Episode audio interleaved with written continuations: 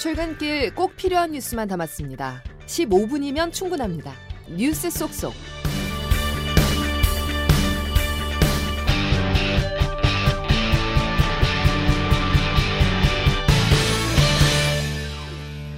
여러분 안녕하십니까. 1월 18일 목요일 CBS 아침 뉴스 김은영입니다. 윤석열 대통령이 또 부자 감세 카드를 꺼내 들었습니다. 이번에는 상속세를 완화하는 방안을 거론했습니다. 잇따른 감세 총선용이라는 논란이 다시 뒤따릅니다. 첫 소식 최인수 기자입니다. 새해 개장식에 이어 2주 만에 다시 증권거래소를 찾은 윤석열 대통령. 네 번째 민생 토론회에서 대기업, 대주주들이 겪고 있는 상속세를 완화하겠다는 방안을 거론했습니다. 한국 증시의 저평가를 의미하는 Korea discount의 원인으로 상속세 문제를 지적한 겁니다. 소액 주주는 주가가 올라가야 자산 형성을 할 수가 있는데 대주주 입장에서는 주가가 너무 올라가면 상속세를 어마어마하게 물게 됩니다. 주가가 높으면 상속세 부담이 커 기업을 물려받기 어려운 만큼 세율을 낮출 필요가 있다는 겁니다. 금융투자소득세 폐지에 이어 또다시 부자 감세 정책에 올인하는 모습입니다. 부의 대물림과 양극화 심화에 대한 우려가 커 국민적 공감대가 형성될지 미지수입니다. 또 재벌이나 부유층이 아닌 중산층의 상속세 부담 현실과도 동떨어진 접근법이라는 지적도 나옵니다. 상속세 완화와 함께 만능 통장으로 불리는 개인 종합 자산관리 계좌 ISA의 비과세 한도를 높여 납입 한도와 가입 대상도 확대합니다. 고액 자산가도 ISA에 투자할 수 있도록 문턱을 낮춘 건데 자산가들의 여윳돈을 증시로 끌어들이겠다는 명분입니다. CBS 뉴스 최인수입니다. 금융투자소득세 폐지, 증권거래세 인하에 이어 상속세 완화까지 정부가 내놓은 금융시장 활성화 정책이지만 세수 부족 우려는 커지고 있습니다. 이어서 이준규 기자가 보도합니다. 정부는 금융 분야 민생 토론회를 통해 금융투자소득세, 이른바 금투세의 폐지를 공식 선언했습니다. 주식 투자 수익이 5천만 원 이상이면 내년부터 소득의 20%를 세금으로 걷어가기로 했던 건데 시행하지 않기로 한 겁니다. 정부는 이에 더해 올해 0.18%로 낮아진 증권거래세 세율은 내년에 0.15%까지 더 내리기로 했습니다. 예금과 펀드, 증권 등 다양한 금융상품을 하나의 계좌로 운영하는 개인종합자산관리계좌 ISA에 대해서도 납입과 비과세 한도를 높여 혜택을 늘리기로 했습니다. 윤석열 대통령은 경제 활성화와 계층 이동을 위해 필요한 조치라고 강조했습니다. 국가 사회가 계층의 고착화를 막고 사회의 역동성을 끌어올리려면 금융 투자 분야가 활성화. 정부는 이런 기조에 따라 지난해 연말부터 주식 양도세 대주주 요건 완화, 분담금 제도 원점 재검토 등에 나서고 있지만 실현 가능성과 실효성, 세수 부족에 대한 우려가 적지 않습니다. 세제 개편은 대부분 법률 개정 사항인데 야당이 과반 의석을 차지하고 있어 국회 통과가 쉽지 않은 데다 이들 개편안의 주요 수혜자들이 서민과는 거리가 먼 자산가 계층이기 때문입니다. 전문가들은 이미 지난해 세수 결손이 역대 최대인 60조 원 규모로 추산되고 있는 상황에서 세금을 더 줄이는 것은 현 정부가 강조해온 건전재정 기조를 스스로 흔드는 것이라고 지적합니다. CBS 뉴스 이준규입니다. 각종 증시 부양책에도 새해 들어 깊은 침체에 빠진 우리 주식 시장은 어제 3개월 만에 가장 큰 폭으로 하락했습니다. 고무성 기자가 보도합니다. 연초부터 하락세를 이어온 코스피는 2,500선이 무너지며 어제는 전일 대비 2.47%더 떨어진 2,435.90에 마감했습니다. 3개월 만에 가장 큰 하락폭으로 아시아 시장에서 홍콩 H지수를 제외하면 코스피가 가장 큰 폭으로 떨어졌습니다. 코스닥 지수 역시 전날보다 2.55% 하락한 833.05로 거래를 마쳤습니다. 특히 코스피는 올해 들어 보름 만에 4.87% 하락하면서 2008년 글로벌 금융위기 이후 낙폭이 가장 컸습니다.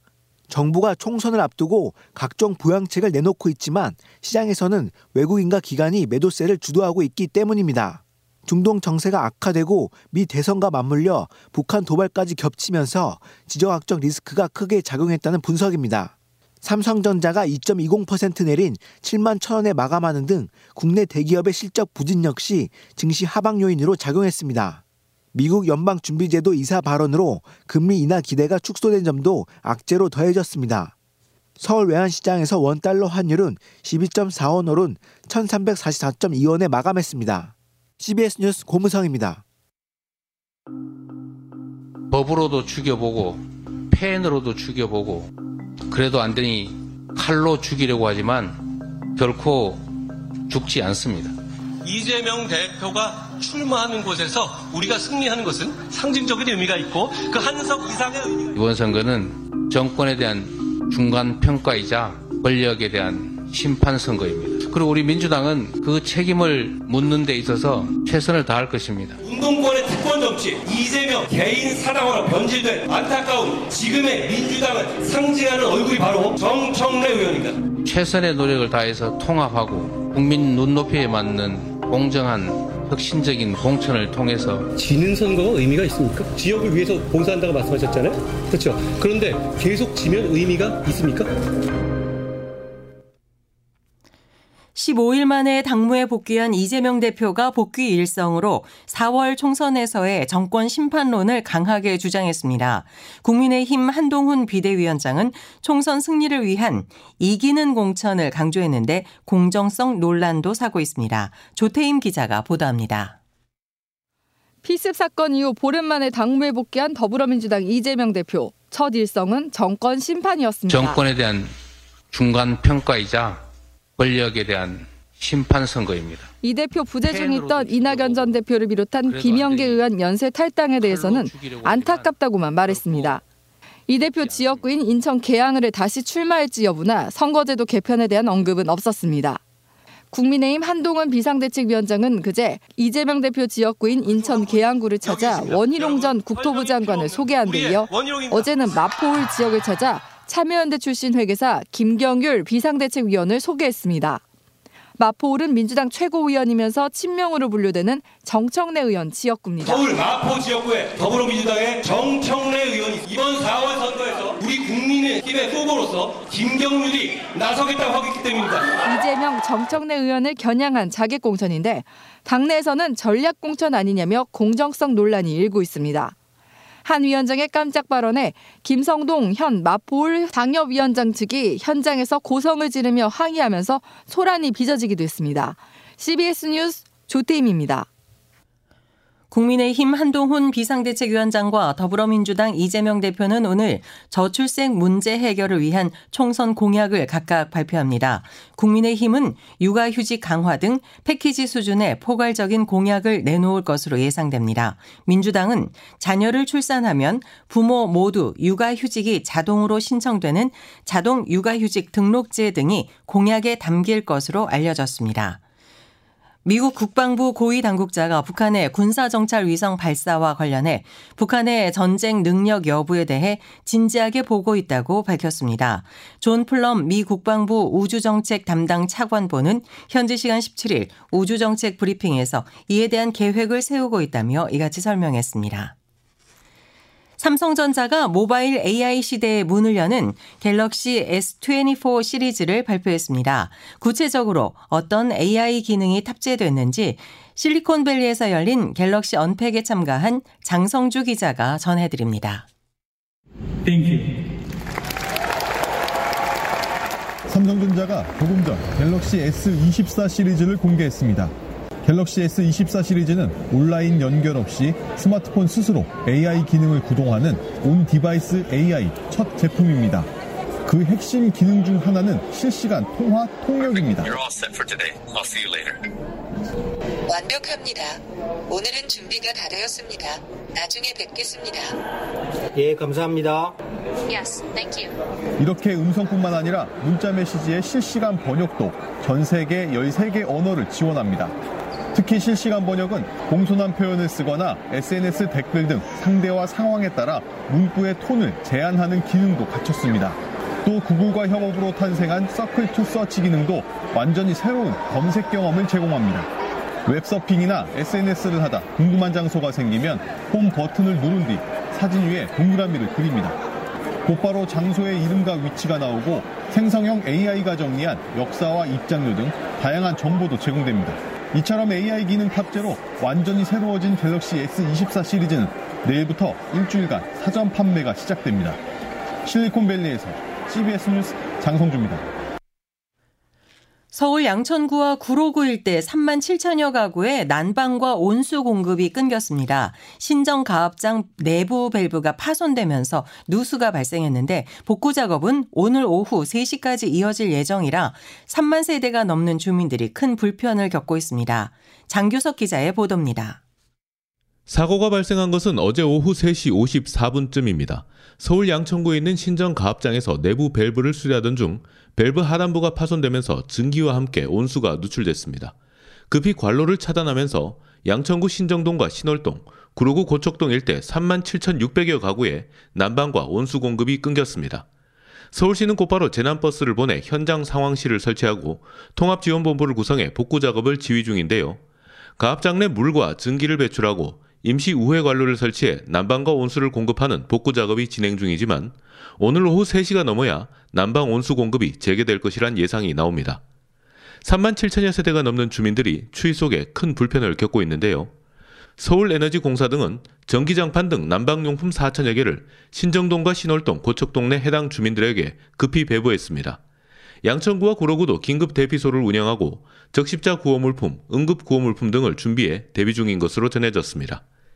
오세훈 서울시장도 어젯밤 10시 30분쯤 현장에 나와 상황을 보고받고 복구 현장을 둘러본 뒤 조속한 복구와 피해 최소화를 위해 총력을 다하라고 지시했습니다. CBS 뉴스 장규석입니다. 서울의 한 사립중학교가 정밀 안전점검에서 안전등급 D등급이 나와 붕괴 위험에 떨고 있습니다. 하지만 교육청은 큰 문제가 없다며 지원을 차일피일 미뤘다고 합니다. 박희영 기자가 단독 보도합니다. 서울 마포구에 있는 동도중학교. 취재진이 살펴보니 교실과 복도 곳곳에 새끼손가락 끝부분이 들어갈 정도로 틈이 벌어졌습니다. 최근 이곳은 서울시 교육청이 진행한 정밀 안전 점검에서 D등급, 즉 미흡 판정이 나왔습니다. 그런데 이미 학교 측은 2020년부터 자체 실시한 구조 안전 진단에서 D등급이 나왔다며 교육청에 정밀 안전 진단을 요구해 왔습니다. 하지만 그동안 교육청은 정밀 안전 점검에서는 B등급, 즉 양호 상태라며 이보다 더 정밀한 안전 진단은 안전 점검 D등급이 나오기 전엔 진행할 수 없다는 입장만 고수했습니다. 문제는 1957년 준공된 동도중 건물의 나무로 된 지붕이나 철근이 현대 안전관리 규정에 제대로 규정되지 않았을 정도인데도 교육청은 명목상 B등급이 나왔다며 시간만 끈 겁니다. 동도중 신현종 이사장입니다. 저 건물은 보세요. 여기서부터 저 끝에까지 민자예요. 저거는 순식간에 주저앉을 수 있는데 저 안에 애들이 750명이 있지. 저거는 5분 안에 압사가 되는 건물. 결국 학교의 반발로 교육청은 올 상반기 정밀 안전 진단까지 진행해 오는 6월쯤에야 후속 조치를 내놓기로 했습니다.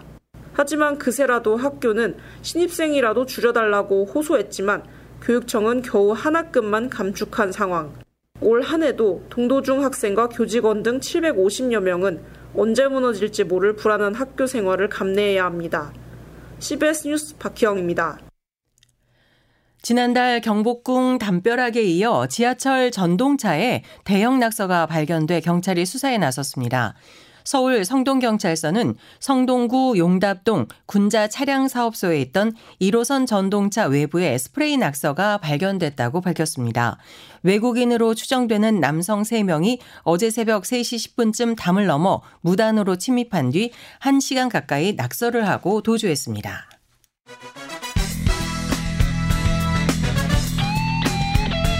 출근길 15분 뉴스 브리핑. CBS 아침 뉴스. 네, 밤사이 서울 등 중북부 지역의 비는 대부분 그쳤습니다만 현재 충청 이남 지역 곳곳에서는 약한 비가 계속 내리고 있습니다. 앞으로 강원 남부와 충청도는 오늘 오전까지, 호남은 오후, 영남은 밤까지 비나 눈이 좀 더 이어지겠고 그밖에 제주도는 오늘 아침부터 비가, 강원 영동 지역은 오늘 오전부터 많은 눈이 쏟아질 것으로 보여서 대비를 단단히 해주셔야겠습니다.